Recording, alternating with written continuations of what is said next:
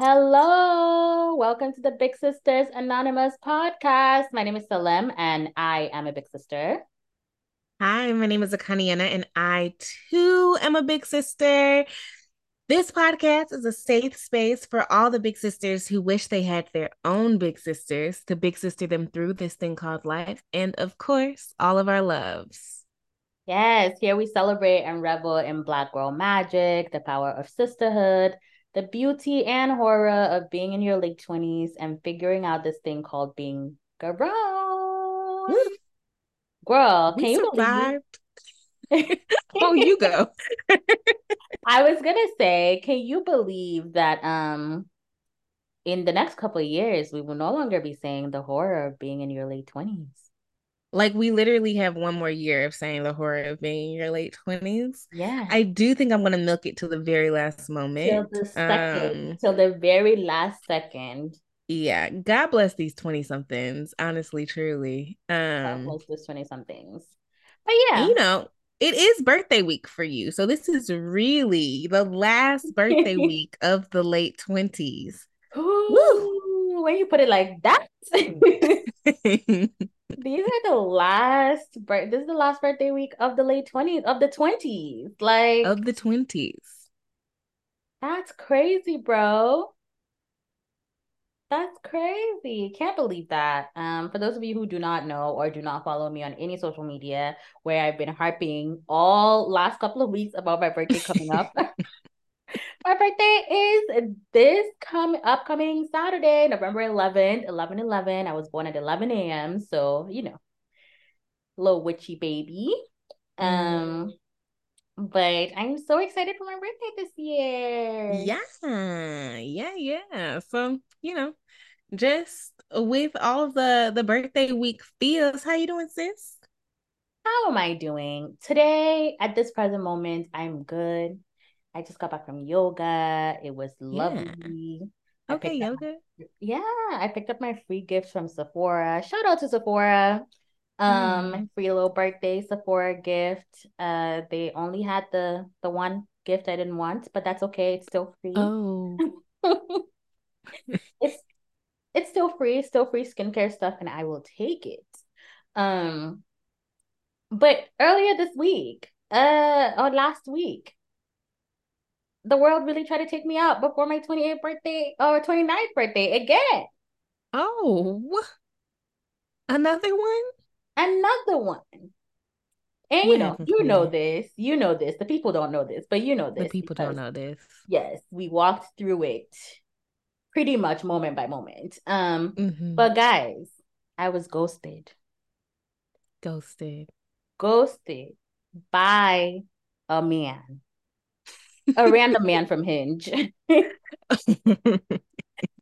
Yes. not a random man in Atlanta. It's just a was random man from Hinge. yes, yes. Uh, we're not gonna name Mm, his city. We could, but um, we won't. we won't.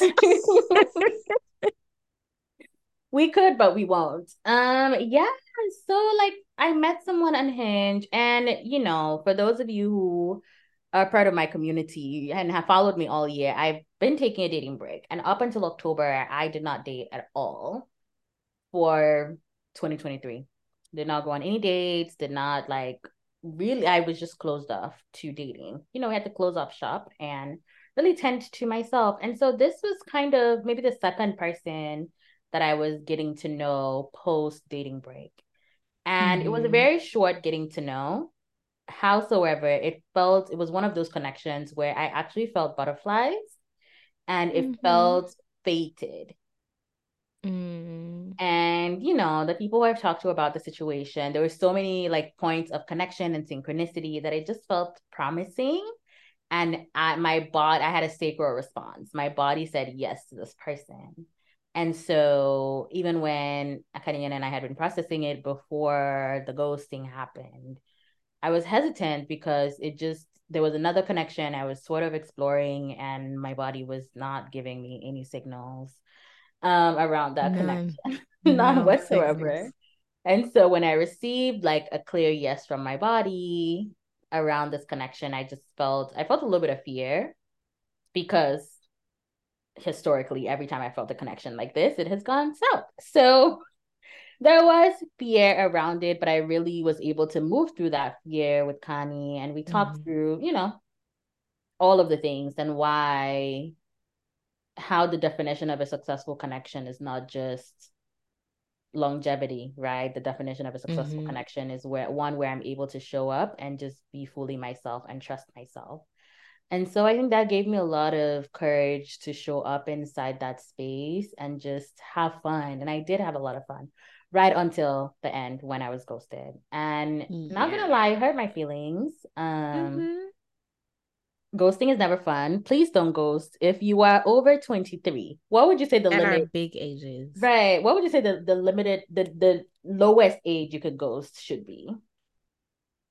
I would actually push it to 25. But mm-hmm. like once your frontal lobe is developed, I would yes. need us to exhibit some level of executive functioning mm-hmm. and pro social communication. Yes, that. Yeah. So we'll say 25. If you are over the age of 25, whatever you have to say, say it with your chest. Right. Like you can even sprinkle a little lie in there, just like, oh, I don't have the time. Like if you don't want to say what you actually want to say, what you need to say, say something, but ghosting is I disagree. So I disagree. I think you should say it with your chest. I think you should say what we need to say. We're grown. We are be, grown. Be grown. Take responsibility grown. for your feelings. Yes. And speak with your chest. Yeah. Say it with your chest. Say it with your chest. Like what is, mm-hmm. I am on what that that Nikki Giovanni uh quote to James Baldwin, lie to me. Lie to me. Listen, baby, lie to me. When it comes to me, if you're not feeling me, don't be like, oh, I'm not feeling you. Just lie to me. tell me you don't have time. Tell me your schedule is busy. Hell, tell me your grandma just passed away and you need to take. Oh my god! Whatever you need to say, don't don't hurt my feelings even more. But mm. you know, if you do, if if you can be kind while deflecting a connection, then do you know, choose clarity um, but if you clarity. can't, you know, lie to me. clarity is kindness and lie to Salem. Don't don't lie to me, baby. Don't lie to don't lie to me. Unless, unless I need you to lie to me, like Allah says a lie to me and say this booty getting bigger, even if it ain't. Um, but can we discuss how your booty has actually gotten bigger this year? Like I, I did not think we were going to. So sorry, but you said that, and I was like, but the girls cannot. Like that's not even a lie because how often do I tell you about your ass? Yeah. How did we get here? Sorry, you started it. Anyways, if you're not Grace Lucia Kanayana in person, let me tell y'all, y'all, that's its fat. Sorry, to be continued. Sorry, continue. Screaming. Um, Beyonce told us to get thick last year, and I took that to heart. Personally. Um, yeah, I really was like, oh, asking thicker, bet. Mm-hmm. Um, again, I would like to thank my grandmothers. I had a praying grandmother um, my grandmother prayed that one day I would be thick. Uh, and you know, it took the Lord a while to answer her prayers, but the late 20s puberty did catch up to me. Um, and I I'm thankful. Yes. Like so like that. Mm-hmm. Yes. Love that for you. Yeah, we Love thank you. you. Uh-huh. Yeah. yeah. wow. Unsure how we got here. Unsure. Um, yeah, because it was just like, how you doing, sis? And next thing I knew, we are talking about my thickness. Yes. Um, but don't the like violence of being gr- yes, the violence of being ghosted has you saying lie to me. I say don't lie to me unless you're lying to me about getting thicker, mm-hmm. in which you said that wasn't actually a lie. Yes. Um, yeah, I do. I it's it's been tough and rough watching. I was like literally in disbelief when you told me this man had ghosted you. I was like, that's not true. Like, yes. mm-hmm. that's not. No, you life. were the optimistic one. You were. Yeah. You were. The... Which never happens. Fun fact: never I'm never the optimist in the relationship. Yes, ever. Um, he was like, yeah, let's give him another day. off the grid for a bit. Yeah. Like let's let's let's let it rock. Um yeah, I, I was wrong. I hate to be wrong, and I hate when men make me wrong. Mm. Specifically, mm. it's an extra layer of violence. Um, yeah, I'm sorry. Thank you, baby. It, it just, yeah, it kind of sucks. Um, it sucked, but you know what? I I'm so grateful for you and Renee, Tessa, just shouting out my friends. My mom, who left, like I literally told my mom about this guy, which, ew, or yeah, yeah. yeah, ew. Um, but I had to tell her, and my mom literally like the day as soon as I texted her, an hour later she came to my house. She brought food, and um, she literally just lay on my bed with me and just gave me a hug and just held me Mm. for at least 20 minutes. And she was like, "Okay, I have to go to my next client now, but I canceled a client meeting so I could come just hug you and cuddle with you." And I was like, "That's so sweet." Sorry to that client. Um, Sorry but to that client, sorry to that client. Uh, but shout out to me uh for just getting some love and I felt Mhm. so loved. Like I'm one who I remember in my early 20s, I didn't like to tell people when things were too premature when I was in a connection because if anything went wrong, I didn't want to have to explain. And this Mm. was such an exercise in the fact that you really should talk to your people about these things because you don't want to navigate those like the gaslighting experience that is someone ghosting you by yourself. Yeah. So I'm grateful that I had you all, the people who I was so excited to share this connection with, who also just like wrapped your arms around me and took care of me and reminded me that I am worth everything that I want and that Mhm. literally anyone who could ghost is such a coward and I don't even want them in my life platonically. um Well, yeah, so I'm grateful for that. Uh that is that is my check-in. But how are you? mhm. baby, every single week I think I come on here and I'm like, don't follow your dreams. It's overrated. Um, Sorry, Anne. one of these days I will be able to get in front of this my podcast mic and tell the girls that I am totally in love with midwifery school and I adore my program and I'm having lots of fun doing the things that I have, you know, in a lot of ways invested in my life savings uh, to be able to do. I this honestly, this might come back to bite me one day, but truly one of the foremost reasons that I'm still in midwifery school is the fact that I got a scholarship for this year. And I cannot undersell that enough. If I was still paying out of my pocket for this experience, I would drop out. mm-hmm.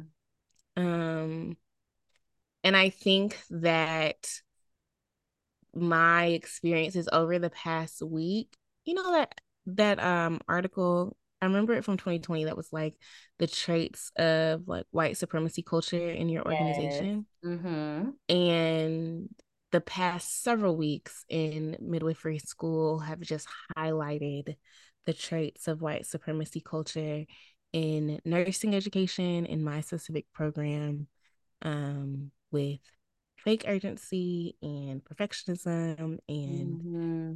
you know the predominance of the written word and hyper individualism and a lack of humanism. Is that the word that I'm looking for? I'm not sure, but just not a liberatory praxis towards educating and um, the hierarchies that allow people to treat students with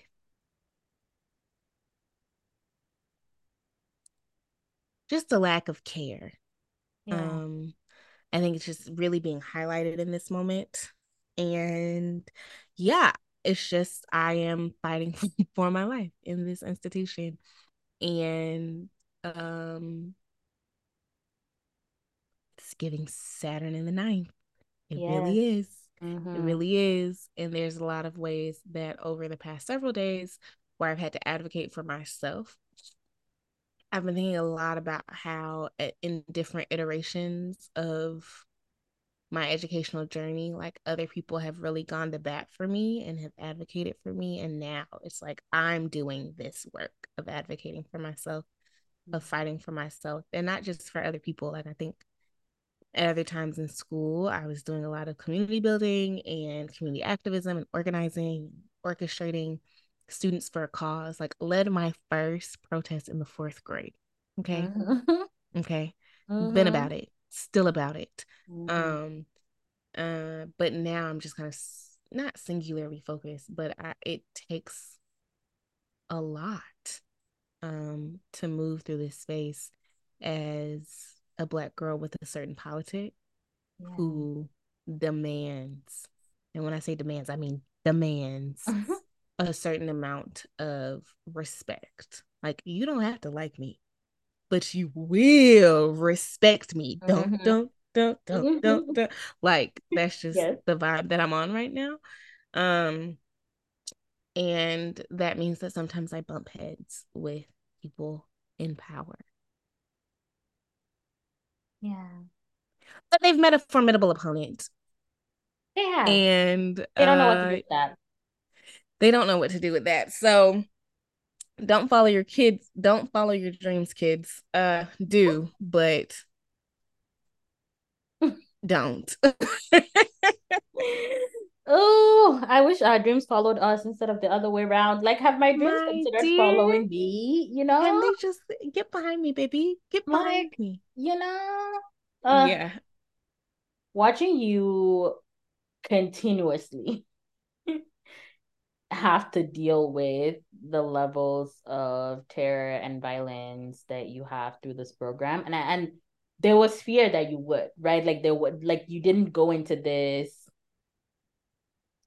unaware of the fact that academia is violent. Like you didn't go into this with rose colored glasses Absolutely and still not. i think it has been so much worse than you could even have prepared yourself for. So much worse. And this is like maybe this is my intel from my sis, and I'll just say it up here. Mm-hmm. When I chose a doctorate of, of nursing practice program, I did not choose it based on the institution. I chose it based on the community of midwives that I would have the opportunity to work with locally. Mm-hmm. Um, because I knew that midwifery programs and nursing programs lie. They are not cut out to be academia is not where we find revolution, radical places of development, like kind of writ large. Mm-hmm. And so my hope in choosing a midwifery program was choosing a program where I could be close enough to Black midwifery mentors. And I wanted a vibrant Black midwifery community. And that is why I chose this program. And honestly, like when I say after my program director was doing what she was doing, I just called the black midwife and I was like, what do I do? And she walked me through exactly what to do. Um and so yeah, like if you're going to pursue higher education, make sure you're doing it in a place where you are very well supported because mm-hmm. these people don't actually care about this. It's gross.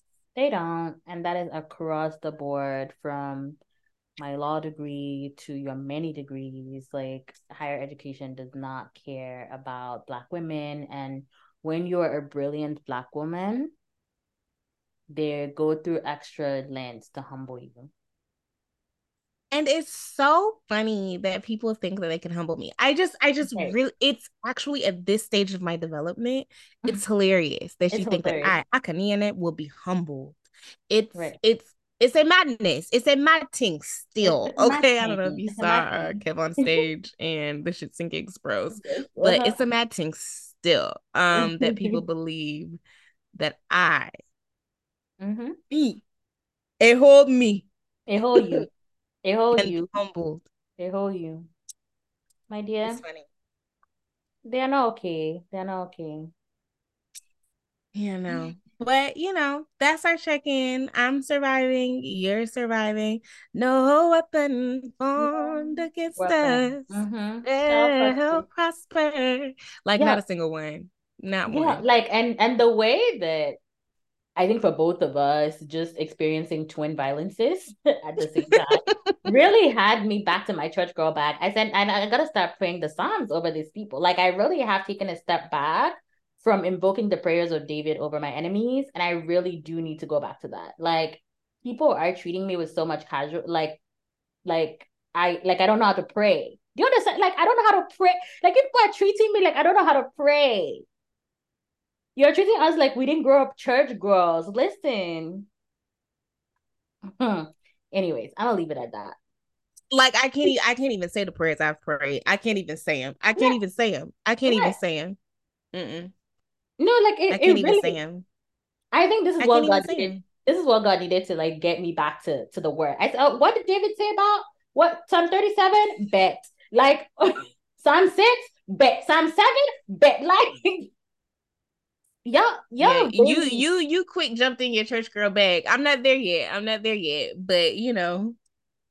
Like they, they like people may re- really and I think I've just been moving through. I've I've been in my love and light era. You know, like love and light, graciousness, gratitude. And people forget that I come from a tradition, a Nigerian church, like forget it.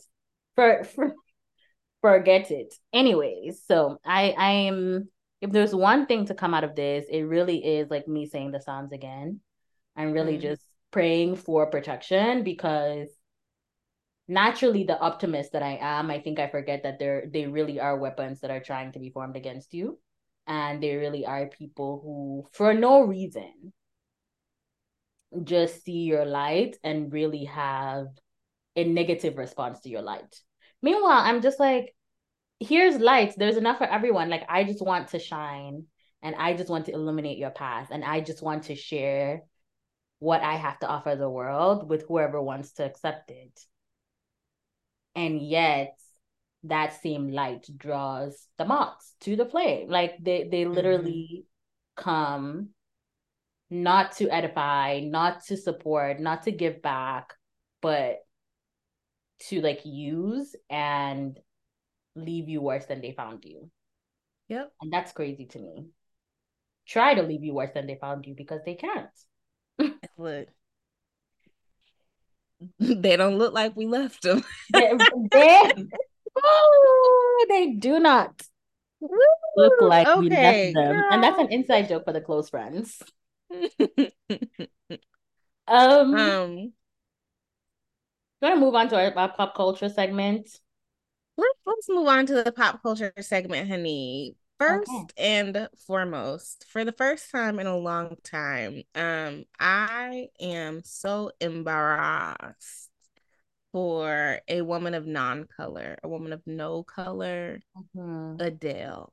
Adele, our sweet, sweet sis from aqua- across the pond. Mm-hmm. Um, her man, her man, her man is out doing interviews on Good Morning America, um, I would like to say that I had to Google this man's name. I didn't even know what it was. I know his name. Rich Paul.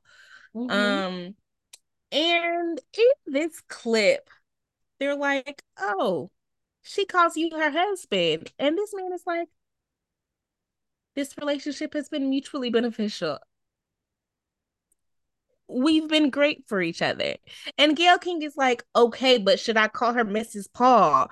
And he's like, hey, hey, hey, that's too much. I like her. Mm-hmm. We've been good for each other. And that's, you know, it's not for the media, it's not for paparazzi. and, and, you know, even when he's given the opportunity to be like, as a man, I know, like, you know, I know. Right Right. The white guy, he was the like, white... as a husband, let me right. tell you right now. As a husband, exactly. Mm-hmm. Like acknowledge a woman in a way that feels like you're proud to be with her. And he doesn't. That's why he's like, Yeah, I'm just a private guy. Yeah, he really didn't in that moment. And you know, that's really unfortunate for him because if I know Adele, if this thing does not work, baby, the way she's going to alchemize this moment into bars. Listen, bars. Like ballad or two or three. Baby, go get, come on, give us 35. Like I'm anticipating 35 in advance with this man's with this breakup story. Actually, I'm anticipating a clip, you know, a la my little love, uh, with this interview as part of the second Ooh, like Adele deserves nothing but happiness, glitter, sunshine, rainbows, and unicorns and flowers, daisies. Um, I wish nothing more for my isn't she like a little cockney sis? Yes. I like want nothing but the best for her. Howsoever, it did give me pause. It did give me pause. And it made me think about the days of our youth back back in the purity conference eras Mm. um where they used to make you come up with a list about your husband Mhm. and Mhm. something that was never on any of the lists was a man that actually likes you and a Mm. man that loves you Mhm. um and that wants to see you well you know we were like Mhm. loves god serves god you know Wants to be have a family yeah like leader of the kids, home. Mhm. kind Mhm. funny tall Mhm. handsome you know Yep. whatever Mhm. whatever we're looking for but the girlies really need to go back to looking for men that like them Like number one.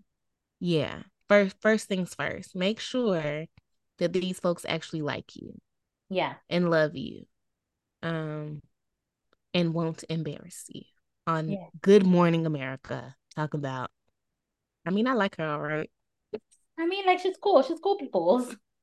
you know we've been good for each other i'm like that's how i talk about my neighbor Listen. you know what I mean? That's not talk about my plants. Don't not even that. Like. So this little plant right here, we've been good. My bird of paradise, we have been great for each other. I can't even say good. We've been great for each other. I don't know who I would say we've been good for each other. it's quite unfortunate i really hope that again because adele deserves the world and i don't want her to experience any more heartbreak i really hope this works for her Mhm. i really want it to work for her Mhm. but it did make me give him the side eye of a million side eyes. yeah. No, Mhm. same. Same. Um, I just I wish her the best. I wish that she, you know, she has said she's happy in this relationship. But girl, if you gotta go through another divorce, like no one is judging you. You know, I sometimes. mean, they're not married. I don't think. Oh, okay. I don't think they're actually like. I think. I don't think they're actually married. They're actually married. Okay, okay. I think she just calls her him her husband, and like you know the same way every Yoruba man is going to call you his wife. It's gonna call his wife. Yeah, yeah, yeah. That's true. That's true. Girl, well then kick that husband to the curb. Uh, Don't let your your play husband stop you from finding your real husband. I beg.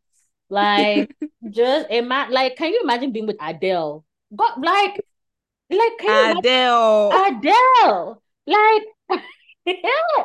Like, I am not even. I don't even go for the girls. But if Adele lets me in her home. Not even if Adele let me in her space, not even if Adele let me make out with her, I'm not interested in making out with Adele. But if Adele let me in her home, not to talk about coochie, her home. oh so my sorry. god. I know that alarmed you. Like the way that did alarm me. everyone, I'll be like, yeah, you you know that woman that sang "Hello" from the other side? That's my friend. And it's just like that's that's to your point. People just really don't like the women that they're with. Like you really need to find a man who likes you because I can't even imagine someone asking me to talk about any of my friends, and I'm not just like, oh my god, they're the best thing in the world, and I genuinely She's an icon. She's an like. I cannot believe I get to breathe the same air as her every day. The moment. Like what? And this is the Yeah. woman who. Anyways, we'll stop there. But I'm outraged for Adele, obviously. Obviously. Yeah. mm-hmm. Um, on a similar theme, uh, my girl, did you see this moment this week? Was the video from the, that was making rounds in Nigerian Twitter. It was a Nigerian pastor whose name I don't even know and don't even care to know, talking about how women in church um are always in church instead of like being available for men. And Mhm. just like, you know, you're looking for your future husband, but you're in church Sunday night, Monday night, Tuesday night, Wednesday night, Thursday night, Friday night, Saturday night. Eh? When when brother, brother, this person calls you to say, Oh, what are you doing tonight? You say fellowship. Fellowship. Instead of you to say, "Ah, I have no plans. Can you take me out? that first part was fine. But where she really annoyed my spirit was when she was like, ah, and you're there with your natural hair. Who natural hair help? If you don't get up and brush on your wig, it, Meanwhile, like, meanwhile- what? How we? What was happening in the back? But Did who you know what notice happened? in the- Yeah, Okay. her crazy ass wig with her own bleach, bleach skin lifestyle. Mm. Like, babe, anybody, nobody is trying to be like you. Like, okay, you're happily married. Happily is probably a stretch. Like, Mhm. You had to bleach your skin and never wear uh, your hair out a day in your life to achieve the type of partnership that you want. You that is not aspirational for any of us. Maybe for some church girls, but just because you have a husband, you had the audacity to get up on stage and disrespect women who actually want to be in your like disrespect the people who are sitting in your pews. The mm-hmm. reason why you have attendance is because women come to church. The reason why you make the money that you do is because women tithe. The reason why you have the nice cars, why people have money to get a wig in the first place is because of the dedication of church girls to their God, for whom you just happen to be the vessel or the vehicle to access God. The way you allege that, you allege that you are the vehicle to alle- and exactly. It annoyed me so badly, and I felt so bad for the girls who listened to that and actually internalized what she was saying that they're the problem and that their lack of you know, bundles are the reasons they don't have partners. Because let me tell you now, church girls, this church boys rarely want church girls. As a former church girl, as a former, I'm so sorry to break it to you. Like whether you get like whether you get the hair done, go and be bleaching your skin, go and be uh, uh, whatever you feel like you need to do to change yourself to be more compatible if this man has access to an IG body, you're still going to be sister. Sister Philomena. He will sister you to death. you know, it made me think of the Pinky Promise era in the States mm, and just mm-hmm. how many quote unquote ministries. Mm-hmm. Um, the foundation of their ministry is securing husbands mm-hmm. as um spiritual work. Yeah. And it's actually really disappointing to see how church girls, black church girls especially, are preyed on.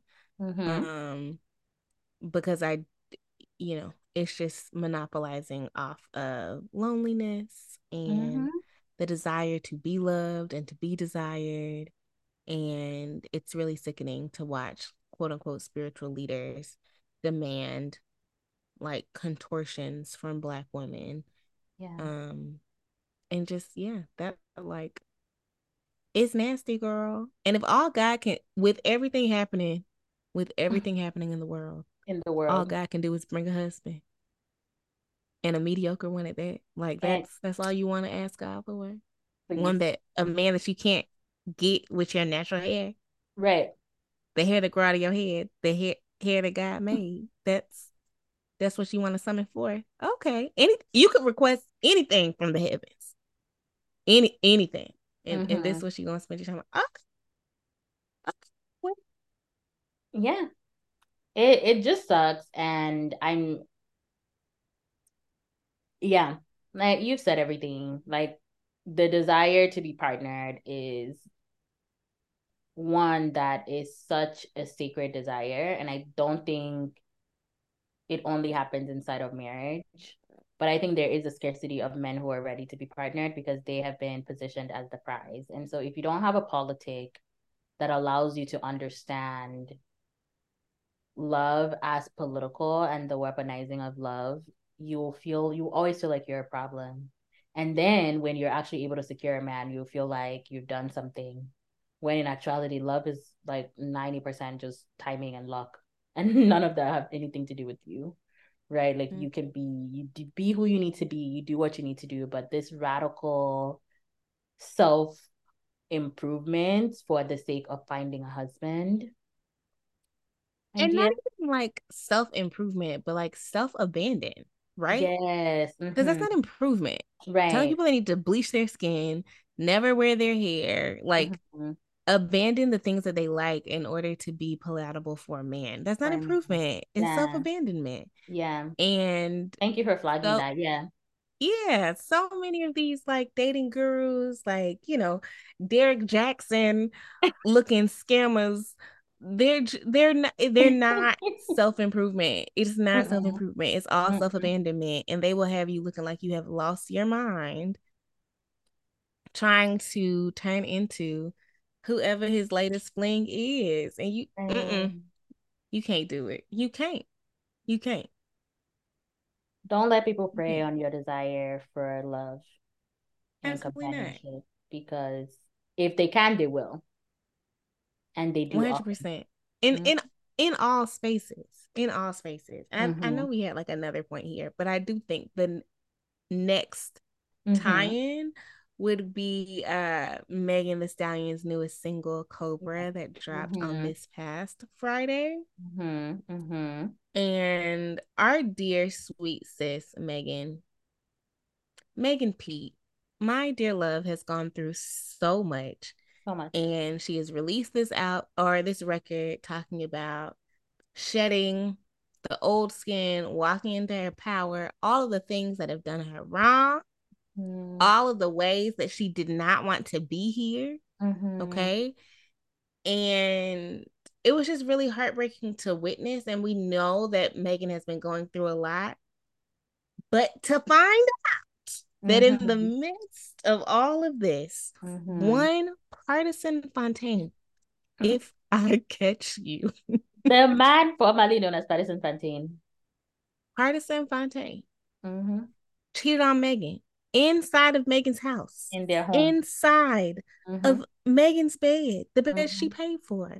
Mm-hmm. I to violate her and take advantage from her of her in the sensitive moments and times that she has been in, like she was in while they were in relationship. Mm-hmm. I don't even know how you make repair, right? Like, yeah the things that would have to happen to make this right to balance these scales. Yeah. Child, what? What?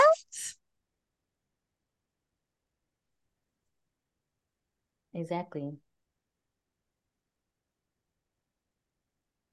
And like that is Megan Thee Stallion. You know, like that like nothing keeps you safe from someone who wants to hurt you.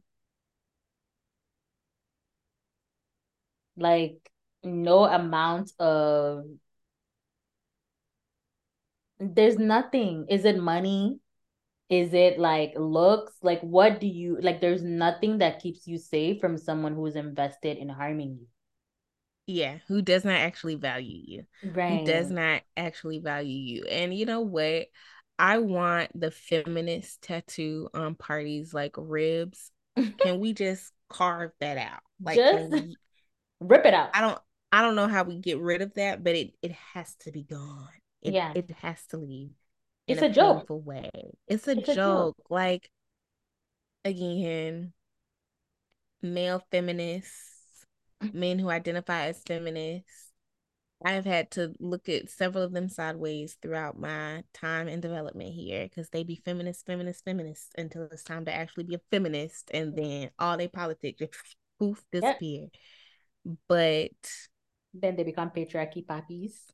They are patriarchy poppies. Mm-hmm. Um, yeah, I just want Megan to be well, and I want Megan to win. And the record, like, yes, everybody's probably going to talk about the Pardison Fontaine, like cheating scandal.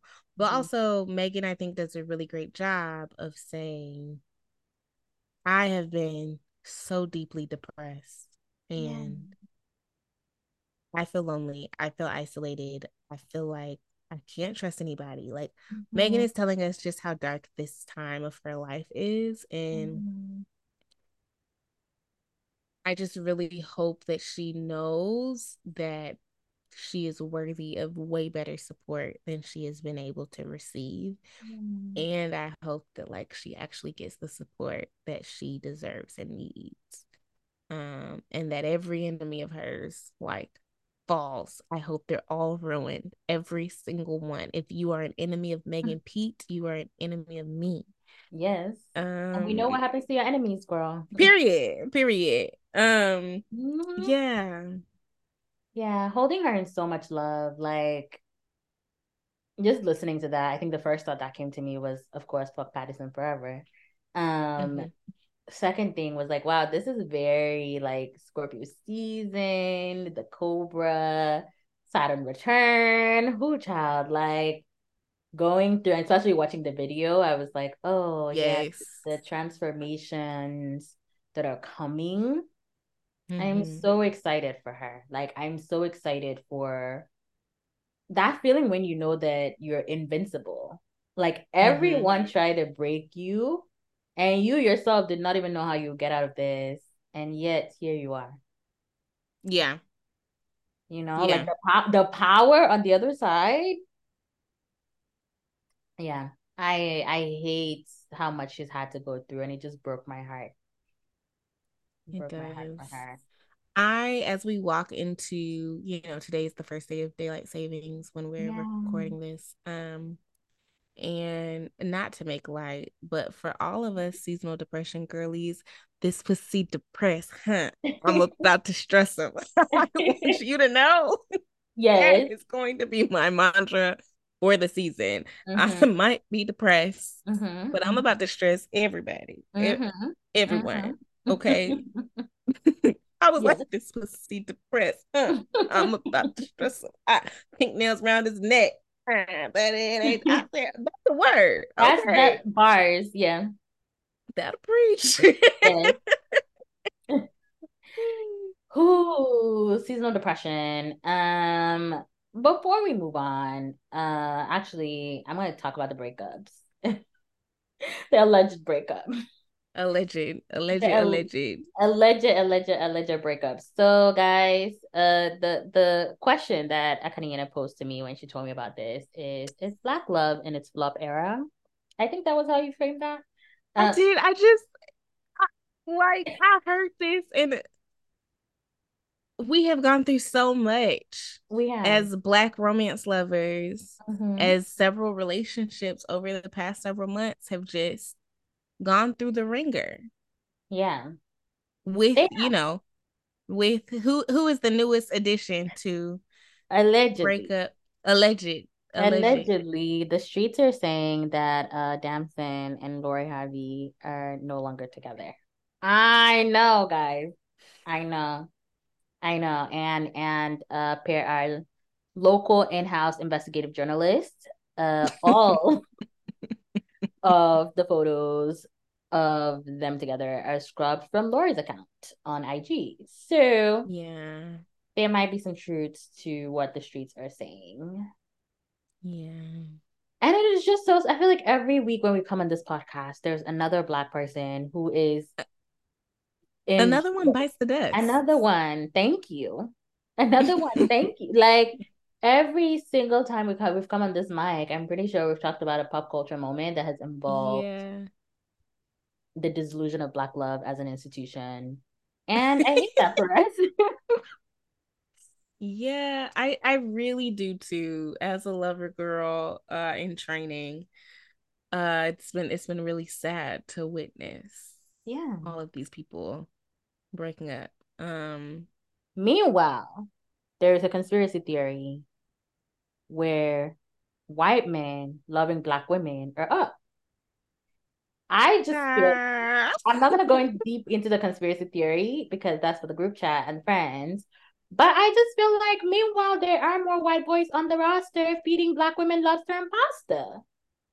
Mm. And I love that for Sister Train, but watching that continue to be elevated while Black love continues to be in its demise, it's just not sitting well at my spirit. Yeah, it sounds like the spirit of Tamara has fallen upon you. Ooh. Um, not me though. Y'all be blessed. LMFAO.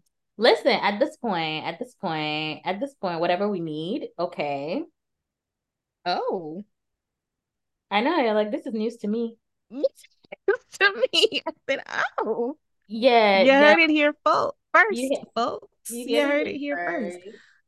You know, after yet another West African man played on my face, I had to sit with myself, Sarah Jessica Parker style in Sex and the City, and be like, look, is my connection to West African men actually me self sabotaging my desire to find good love?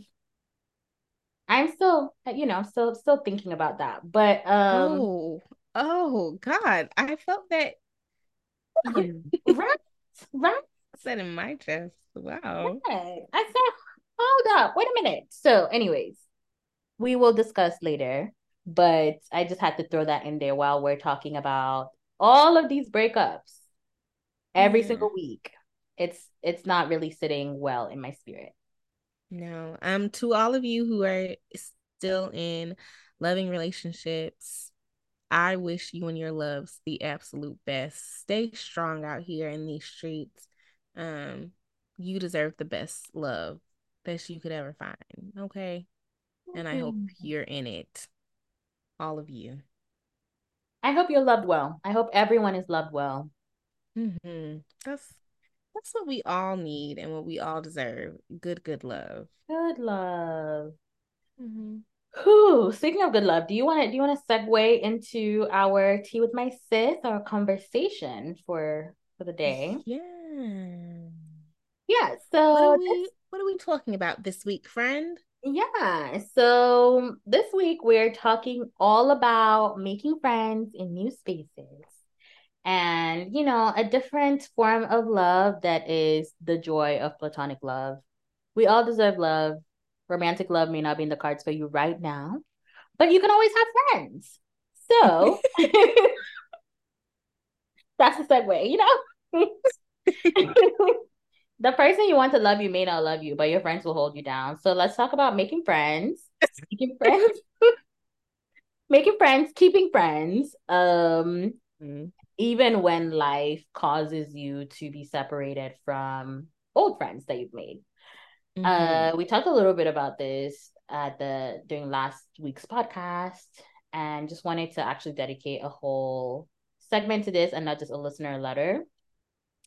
But I, you know, both of us have had to over the last decade really shift spaces, move from places that have kept that we grew up in or have found comfort in and move to new spaces. And you I feel like for so many people the 20s will require that of you whether that's for a job, for school, for you know finding a partner whatever you will most of us will have to for better economic opportunity like a lot of us will navigate moving to new spaces and dealing with like the feelings of loneliness and homesickness when you move to a new space, coping with those emotions, and eventually finding and building community in those new spaces.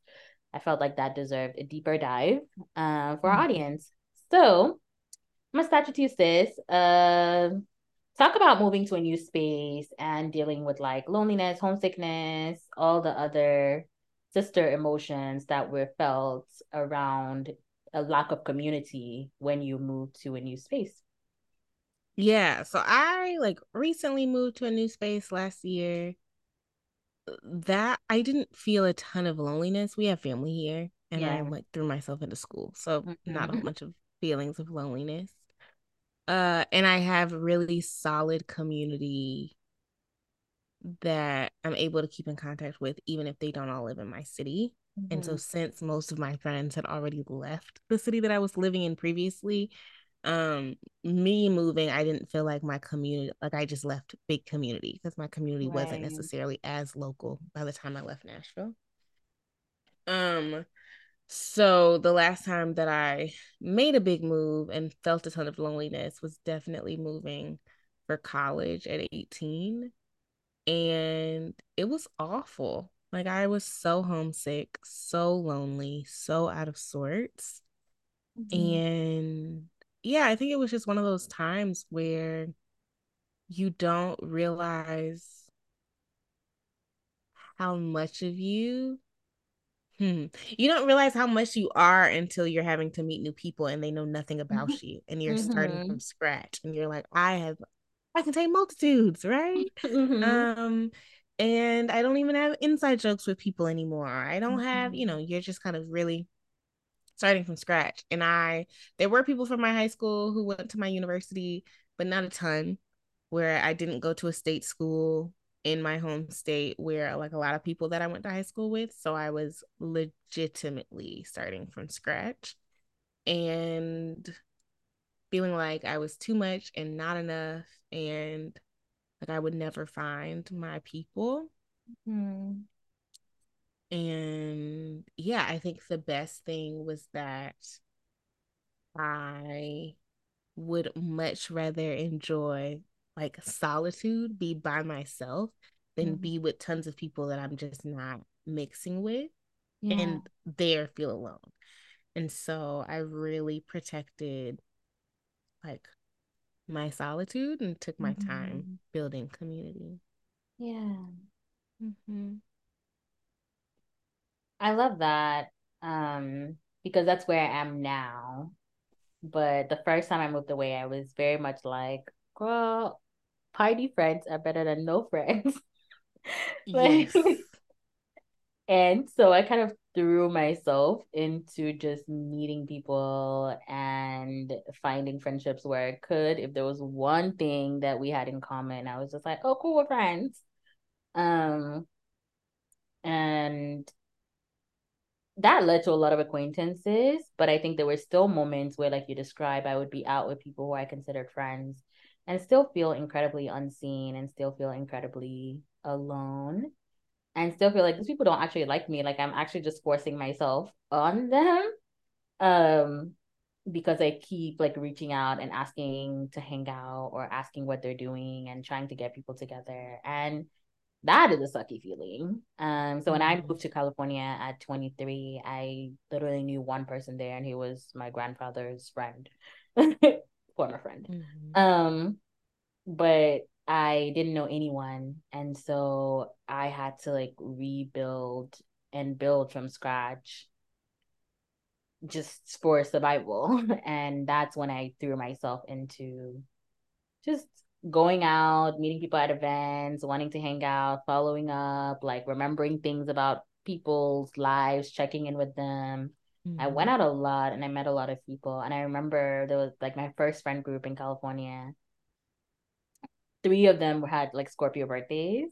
And so we're all like, oh, our birthdays are coming up. And I knew this. I'd been friends with them since like maybe April.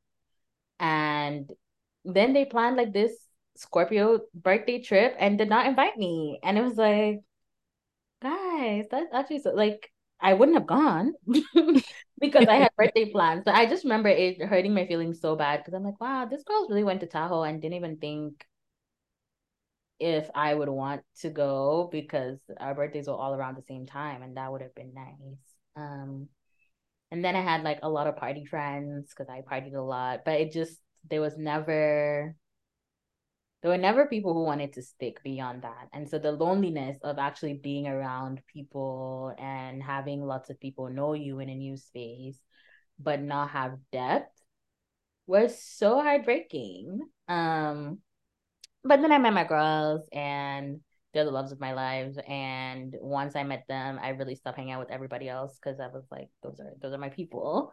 Um, and lucky enough, they liked me too. So luckily enough, they liked you too. Yeah, I remember visiting you in 2019 and being like, all of your friends suck. Yeah. like, yeah. This is yeah. not good. This yeah. is it's not real friendship. This is not how friendships work. Yeah. This ain't it. Yeah. And that's when I was like, okay, I really do need to prioritize depth. Like I really mm-hmm. I don't need to just have friends to say I have friends, you know? And I think that's like it's what's important to you, right? Like in a mm-hmm. way, having people who I could party with, having people who could tell me about events, having people who maybe didn't really like me but like tolerated me was okay because it was better than like being alone. Now I would never I don't feel that way at all. Um and I'm actually like somewhat antisocial these days and don't really have new friends and really, you know, just enjoy building deeper bonds with the people who I love already, even though they don't live locally. But I think at that point in my development, that was that felt like a pathway out of loneliness. And I'm not saying it's good. I'm not saying it's bad. I'm just saying it's a thing that felt very. That's what she did. Yeah. yeah. It was what what happened. Um, mm. but there's nothing like being with people and still feeling incredibly unseen and lonely. Like it sucks. It's such a sucky feeling. Yeah. That I if I could go back to myself at the time, I would tell myself, Your friends are coming, just be in solitude, you know, like enjoy mm-hmm. Being in this new space and figuring out who you are in this new space because the people who will come into your life and change your life are on their way to you. Mm-hmm. Yeah. That's so important. I think we have to be comfortable in our own solitude in order to foster positive connection. Mm-hmm. And a lot of us don't have lots of opportunity to really relish in our own space and in our own, like, not even loneliness, but just mm-hmm. while we're mm-hmm. by ourselves. And so, you know, human beings are wired for connection. And so, wanting any of those touch points, I think, can become just this desperate need that we'll do anything for. Mm-hmm. Um, but like quality friendships won't ask you to sacrifice yourself, right? Right. Um. So tell us how you you met the girls. Like, what are some strategies you use to make friends in a new city? Um, I think when I finally met, like, so much of friendship is actually just timing, like, and being in the right place at the right time. Like the I met so of my friends in California.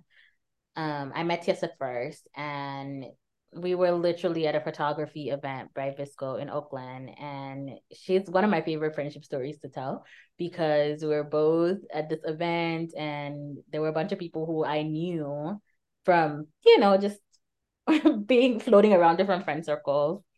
And so when I went in, I like had a couple of people I was talking to, and then I saw her and she was kind of walking in and standing by a corner, and I was like, hey, you know, we just introduced and started talking, and I found out she was Nigerian, and I was like, where are you from in Nigeria? And she was like, oh, I'm from a small town. Uh, in the south, and I was like, "Oh, me too." And so we both found out that we're both from the same state, Akwa Ibom, and both grew up in Calabar um in our childhood and just it was such a miraculous like ah like I can't believe you exist mm-hmm. and you're here in the same city with me and she emigrated around the same time to the US that I emigrated um and yeah it just I felt so seen and then someone had come who I knew, and so I floated around to say hey to them, and she left. And so we had gotten exchange numbers with her, but from there, like she introduced me to the other girls, and I just kept saying yes to invitations. And that, what I realized with those group of friends was the depth was just there, and there was a lot of curiosity. And these girls were just legitimately so kind. Like mm. I felt a lot of warmth and kindness. And I'm like, I'm a sweet girl, and I don't really do well with mean girl culture and mm. mean girls. And so being around girls who are like who pride themselves on their ruthlessness is not something that I feel comfortable around. But mm. like Tessa, the girls were just so soft and so kind and so sweet. And every time I spent time with them, I just wanted to spend more time. Mm-hmm. And yeah, I just really kept saying yes. And every time it just was better than the next. And I think that I continue to describe our friendship like that. Every time I spend time is better than the last and it just feels i'm like yeah these are these are my people these are my girls and i feel so secure in those friendships i never have to question um if they like me i never have to question their priorities i never have to question um how safe i am mm-hmm. when i mm-hmm. moved to alabama when i moved back home i was really scared because our friendship was so in real time you know it was like literally them living 15 minutes away from me, see us seeing each other, going on walks. It was so hands on. And I was scared that our relationship and our friendship wouldn't survive the distance. And that really worried me. And I just remember, you know, taking it took us a few months to like norm around what our new dynamic would look like. But we were able to cross that and navigate that successfully. And again, that was just another opportunity of being vulnerable and sharing what I wanted friendship to look like when we were no longer seeing each other face to face and them mm-hmm. meeting me in that way and just showing up But yeah, I don't know if that has like strategy because the the times I was really strategic about meeting new people, I don't think those strategies landed me the loves of my life. Like mm. I, I actually think those strategies allowed me to meet more people. But when it came to finding friends that were really sustainable, like strategies like go to, you know, find friends and the doing activities that you like, all of that. Yes, they landed me, they allowed me to meet interesting people. But for the people in my life now who have become the loves of my life, like I think 99% of that was just magic. Like being in the right place at the right time. like especially like Pisces moon. I don't really know. Let's have an episode about finding friends. And then I'm gonna tell everybody it's just magic. It's just magic. But I think that's actually encouraging because if someone is out there feeling like, oh, I'm doing all the things, right? Like I was very strategic when I was around the people who I just who I feel like really just tolerated me. Like we I would get tickets for events and invite them to things. I would like anything my job was doing, I would invite them out. Any passes I had through work, I would let them know. The things that I would say, just being a friend, being friendly, being open, sharing things you like, you know, going to lunch, making time in your space to build friendships. When I was really strategic, that just allowed me to meet people. and meeting people does not guarantee that you will meet friends you can't meet yes. friends without meeting people. Uh, yeah. So, you know, it is kind of like a catch 22. I I do think that like you know, you have to be willing to shoot a friendship shot. You know? Yeah. You you have to be willing even in your story. You're like I just looked over and she wasn't talking to anybody. So I was like, "Hey, how you doing? What's up?" right? Yeah. Um and so in order to have friends, you kind of have to be a friend which is exhausting and anxiety inducing and big scary small scary sometimes but some of it like is really just extending yourself and being comfortable in extending yourself um towards someone you know? And maybe they'll be your best friend and maybe it'll just be the girl that you like not at when you see her on campus and you're just like i don't really know her name but we see each other every tuesday at 10 p.m so mm. that's yeah. my girl you know what i mean um but you can't like make the loves of your life you can't meet those people if you're not open to it yeah know? yeah i think there's there's a deep openness that is required to cultivate depth that you have to have inside of you right? So if you're heartbroken over like a friendship breakup or you're just in a season of life where you're really busy and don't really prioritize like friendship is something that you've laid to the side you could literally pass the love of your life every single day on your way to work and not recognize that this is someone who you want to connect with so i love yeah. that you said that like that i think yeah if there's a strategy i feel like the first on the list of strategies would be really being open to the magic of connection. Yeah, and and also like everybody that you connect with is not your friend.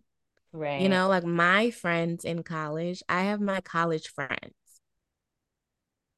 There yeah. are not as many of them as people would believe. Mm-hmm.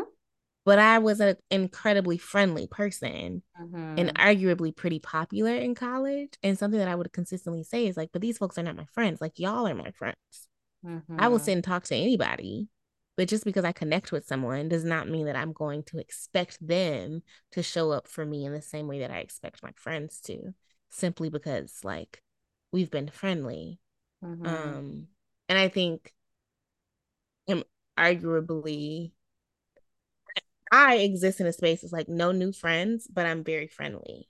Mm-hmm. And I'm mm-hmm. very friendly because I'm Southern. So I'm going to greet you. I'm going to speak to you. I'm going to compliment your necklace. Like it's just whatever. Um and leaving the deep south and figuring out that everybody was not raised to do that. The most awful thing of finding like building new friendships, right? Because it's just like I extend pieces of myself in the southern way of like hey how you doing it's kind of hot out today isn't it you know like mm-hmm. oh did you know that publix had gas off 20% off. You know, just like easily encounters with strangers that are friendly and kind. Um, and those sorts of moments, like, yes, it could be nothing, or it could be the beginning of like a really beautiful friendship. And so, you know, not always leading with RBF, sometimes. Yeah. Sometimes good mornings and sweetness. Sometimes good morning and sweetness. That is actually a really great strategy. And like you are such a friendly person. I don't know why you laugh like that. no, because I just think of all like when we're together, like you are arguably the friendliest of the bunch of both of us. And I it's aspirational. That's what I love. It's aspirational because I can't even like yesterday my friend Yemi texted me something and was like, "Oh, you, have you thought about this?" And I was like, "Oh, I, my immediate response to her via voice note was, I am very rarely curious about strangers. And oh my gosh. oh. like you know this about me, right? Like you Yeah. So I the people who know me the most know that this is I I it's not that it is my intention to have resting betrays or just walk through the world kind of closed up. But I sort of do like I, I'm nice sometimes, but I just get so in my own bubble that it's almost like I have blinders on mm-hmm. and I mm-hmm. don't see strangers for real. Unless you've decided that you're going to fall in love with them. Yes. Yeah. And then you're just like, now I'm like, what? Now, how do we know all of this about this man? Wait, yes. we just met him yesterday. What is that? Yeah. So either yeah. you are like specifically curious. Mm-hmm.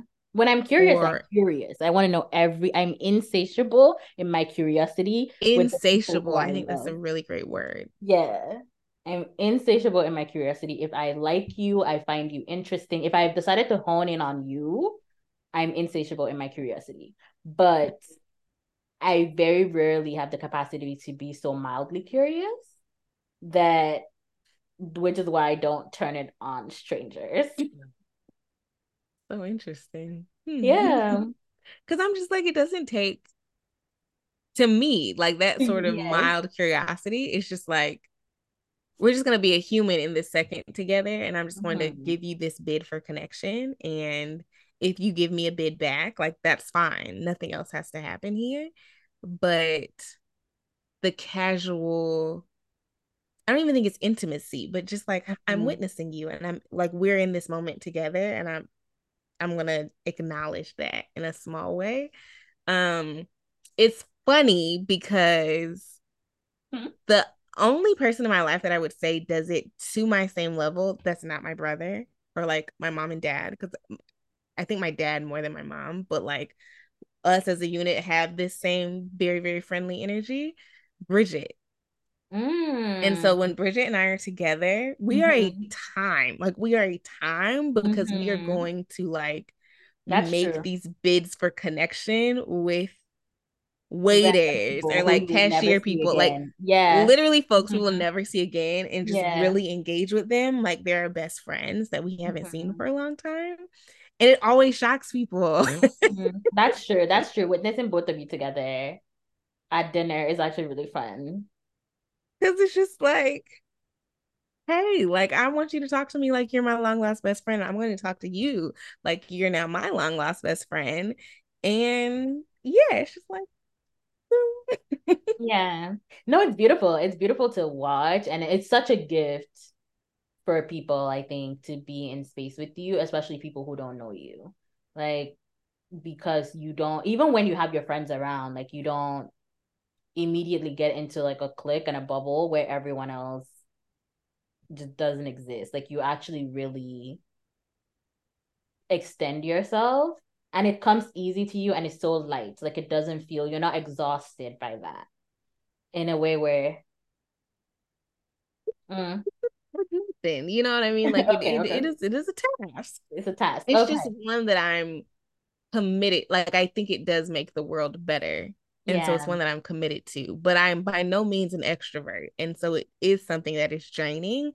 And I think I am more drained by Like if we wanted to do nothing, we could have done that for free at the house and I wouldn't have to have these things on my body that I have on my body right now. so if we're going to be out, we need to be going out with like some verve to something, okay? Mm-hmm. Like energy, lust of life, like yeah. come give me something. And so if we're going to go out, we need to be out, we need to be dancing, we need to be making a thing happen. Like it should be something. Mm-hmm. And what I find is people are wanting to go out and be on their phones and not talk and not dance and not connect. And I'm maybe we could have done this at the house before. Yeah. That's real. And so when we leave our house, we should just be like, you can't hear what I'm doing, and I can't explain what I'm doing.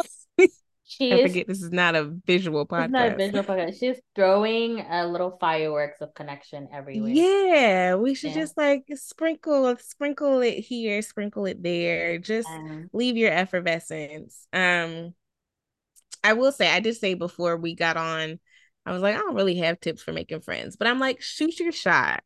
Mm-hmm. Go to things with people, without people, but like present yourself friendly. And if all else fails, find a group, a friend group, and insert yourself there. Like that is actually find people who are already friends and just be their friend. Mm-hmm. mm-hmm. You know, find a friend group. Right. Do that. Do that with caution because you know you may find that you are there's another group chat without you. Ask me how I know. Um, but they had a group. Yeah. Which friend? Ex- we don't have to go through on there. We don't have to okay. go there right now. It's the same. It's the same girls. It's the same girls from Oakland Part One. Those. Oh, yes. Yeah, those girls. Yeah. Mm, mm, mm, mm. But yeah. you know, if you can, when it works, it works. It has worked for me before. Um, when it doesn't work, you get your feelings hurt. But it is what it is. Yeah. And you know, if you are finding that no matter what your efforts, what no matter what effort you're putting in, it's not you're not finding the people you want to find, it's not your fault. No. You know, like I felt so I, I mean, unless you're a bad friend. But right, unless you're a bad right, right, right. If you actually but if you're making effort, you're probably not a bad friend. So, you know, do some do some introspection. Um but most times they really it just takes time to find your people. It does. and know? finding good people is worth the wait. Like yeah. I'm so thankful that I didn't rush into friend groups mm-hmm. because I just wanted somebody to to see me. Um take your time, like enjoy your own company, right? Um yeah, and enjoy having then, acquaintances. Like I think that's underrated. It's an underrated joy that I am finding now that I almost feel like my my intimate friendship roster is full. I'm enjoying just meeting people who, you know, they're not a huge, they don't know with intimate detail what's going on in my life, but we'll we'll sit down for lunch, we'll sit down for coffee, you know, once a month and just talk a little bit about the lighter things in life. Like there's there there are some joys to be found in that. But if you're someone who mm-hmm. craves deep friendships, don't give up on it, but also just practice friendliness and know that when it's time to find the people you can go deep with, you could literally just be going to a random event by yourself and meet them. And next thing you know, you're friends. Next thing you know. Yeah. Yeah. I love it. So I think to round out this, I do want to talk about we both had to do this bit when you've actually met the loves of your life. And they happen to live in different cities and you're having to maintain relationships yeah all around. Um, how do you do that? I think you know definitely having a transcontinental family and a family who's like scattered even like my family on my american side we weren't all living in the same place. Um and so you have to be kind of well practiced in maintaining long distance relationships and know that your relationship will not be like it was when you were all like living in the same place. Mm-hmm. Um, and you know, to be honest about any of the fears that you have around the dynamic changing, the connection changing, like you said, when you move back to Alabama. And also being comfortable with like how seasons change mm-hmm. while figuring out how to make like sustainable bits for connection. So I have a massive friend group from college that is spread all over the country now. Um, literally all quadrants of the United mm-hmm. States of America, mm-hmm. East Coast, West Coast, West Coast, West Coast, Midwest. Um, we have like just delegations. Um, and there are folks that I talk to like every day, every week. Um, and there are folks I can go a little bit longer without talking to. But we try to do monthly or every other month Zooms with like everybody on the call to just kind of um catch up, see where people have been. Social media makes all the things easy because it's like, oh girl, I saw this on your Instagram stories. What is happening in your life over there? You know what I mean? Mm-hmm. Um, having those sorts of updates. We have like a Marco Polo channel. Um, we will like suggest books and suggest movies and you know those sorts of things to stay in contact while we're all kind of in our places. And um we have tried literally outside of like 2020 and 2020 no i think it was just outside of 2020 yeah. In 2022 i don't think everybody got together in 2022 um we like have really tried to meet up over Labor Day, like however many people could, so that um we knew that at least once a year we were all seeing each other in person. Mm-hmm. So, you know, you just have to be comfortable with it and be comfortable with the change while also saying, this is the way that we're going to connect and we're going to try a million different things. And, you know, some days it's Marco Polo, some days it's the group chat, some days it's, you know, Twitter DMs, whatever it is. Mm-hmm. Um, but just you know, extending those bits of connection when people cross your mind, even when they're not in the same space as you. Yeah. Yeah, no, same. That's that's really been the key is checking in, letting people know what you need. I think earlier this mm-hmm. year when we faced big grief, I had to be like, "Hey guys, this is actually what I need right now. Like the I don't really want to talk, but I want to talk to you guys." Um, mm-hmm. you know, and I don't really want to text because texting is exhausting, but somehow talking is not. So like this is, you know, call me whenever.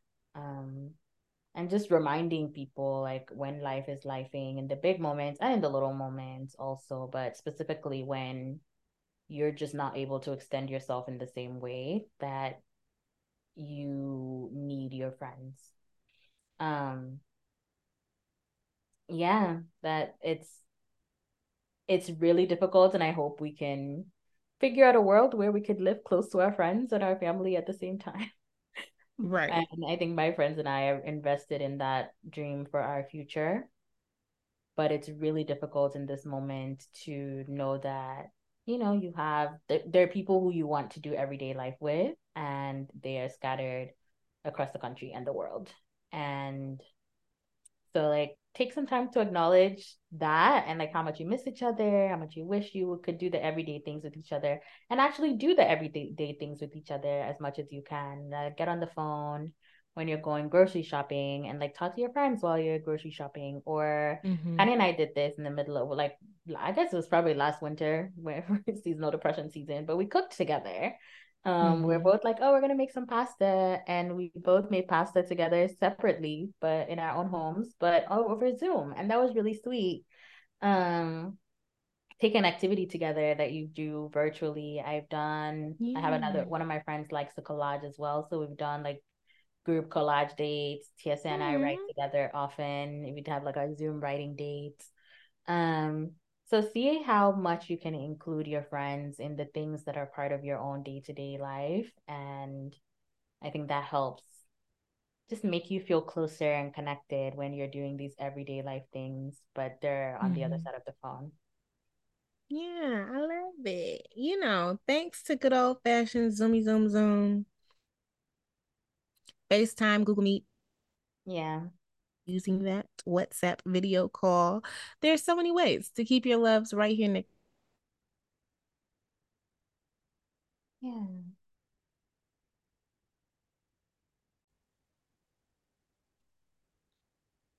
Yeah.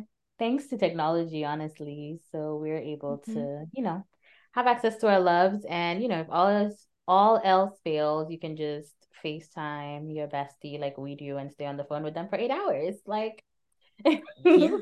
Honestly, there's no whenever, excuse. Right. Whenever you miss your friends, you could just FaceTime and be like, all right, cool. And next thing you know, it's been, you know, eight to 10 hours later.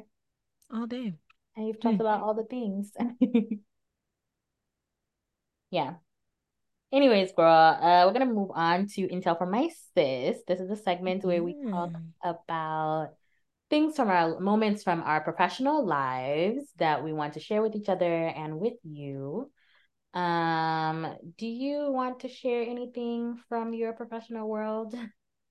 With Honestly, like the way midwifery school did me, no, I do not. I I am dissociating from the thought of becoming a midwife. Sounds good. And that itself is an intel. Sometimes, not every day, girl boss. Sometimes, sometimes girl moss. sometimes girl moss. Girl resting. Okay. Girl um resting. Yeah. Because literally every time I think it can't get worse, it does. So I'm just girl moss. Yeah. I'm just gonna lay lay down and forget about it for now.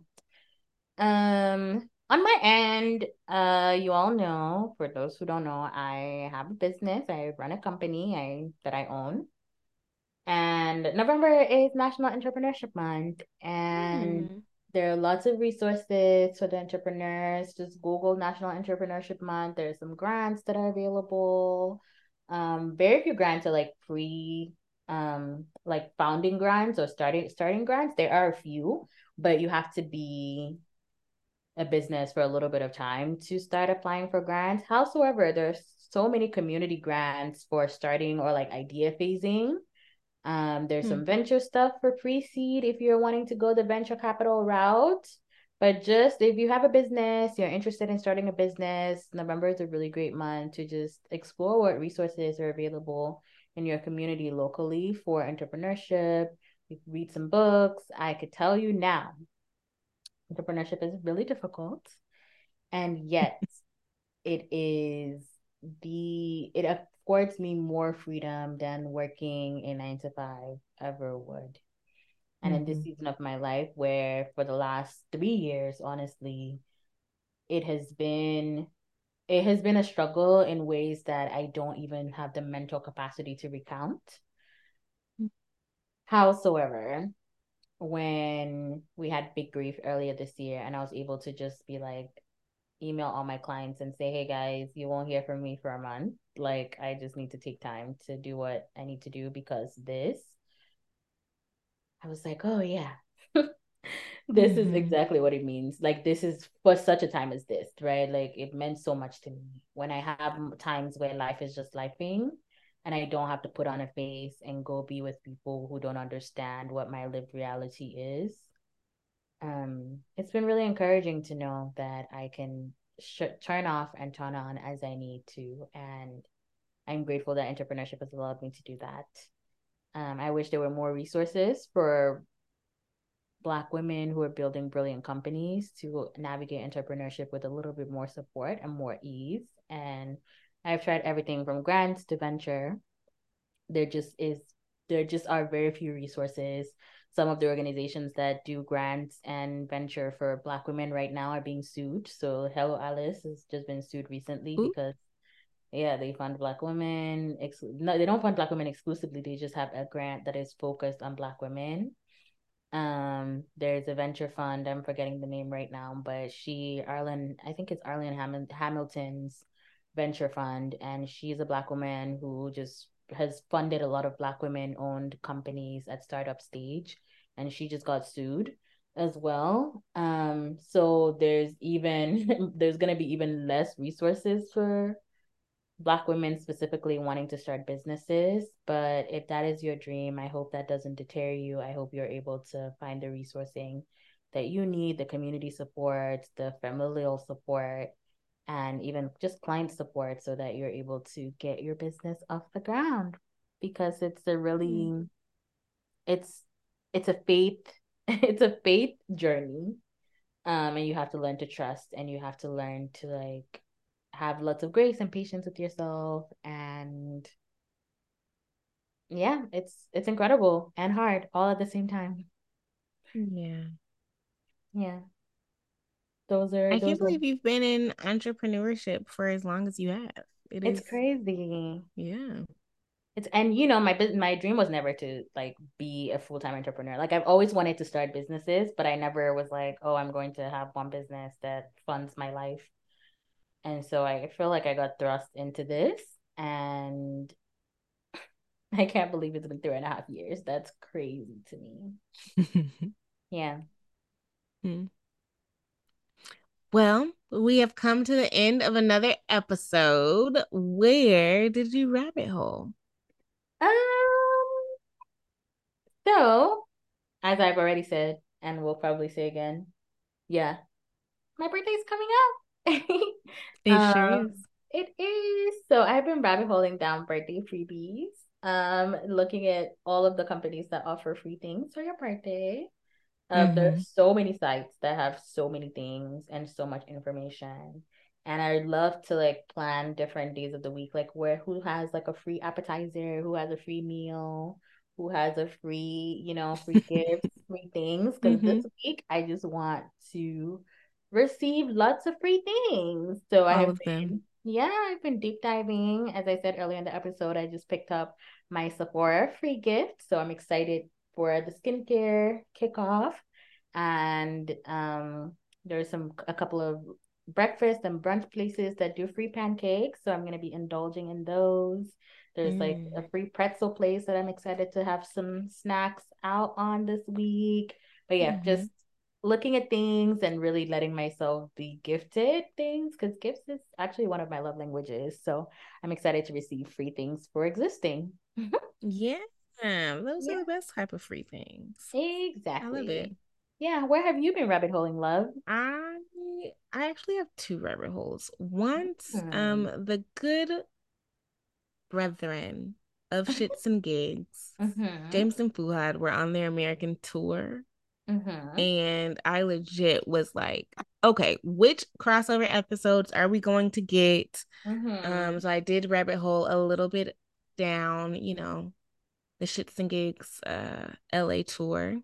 Mm-hmm. Um, and watch the full episode of Kev on Stage and That Chick Angels. Mm-hmm. Here's the thing with Shits and Gigs, and it looks like Shan Boodram is going to have them on an mm-hmm. episode. Mm-hmm. Um, the basement yard, yeah. So I was just like rabbit holing down what my future other podcast listenings will be.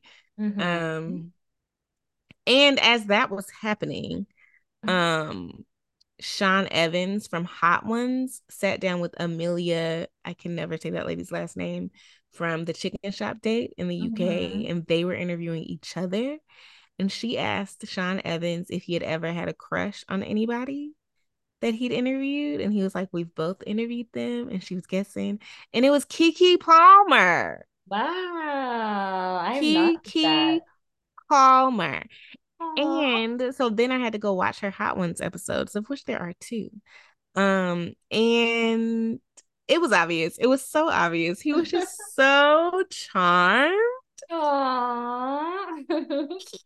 he like kept saying her name and was laughing, and it was almost like he forgot that this was an interview and he's supposed to be asking her serious questions. He was just like egging her on, and Keke, being the clown that she is, was just like sucking it all up, sopping it all up, um eating it mm-hmm. all up. What is that expression? But it was absolutely adorable and i actually want to rabbit hole down more hot ones interviews because he's such a great interviewer. He's so excellent. Um yes. I need to rabbit hole down hot ones for real. I haven't watched one in a long time.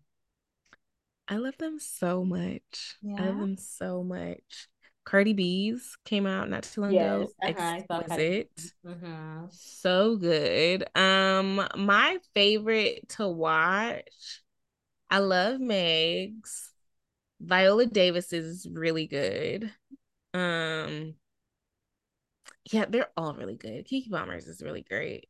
Um, Idris Elba's. Oh wow. Yes. So good. Give us um, okay? yeah. G- give me memes. Um, yeah. but yeah, that is that is what I rabbit hole down, shits and gigs, which is probably my most sustainable rabbit hole. Like down there TikTok. I yeah. do that very often. It is an obsession at this point. They're um, funny. Um, the the chemistry between Fuhad and James is a very long, drawn out. Will they? Won't they?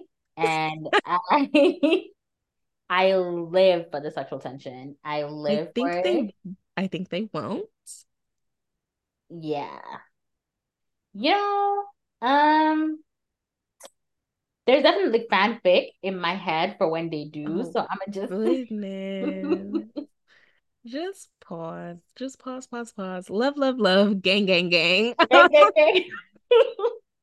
gang, gang, gang. Love and light. Uh, James and Fuhad, if you listen to our podcast, just you know, take one for the team. I don't know what that means to you, but what them. What whatever. This is this is me as your listener giving you permission to do whatever you must do for you.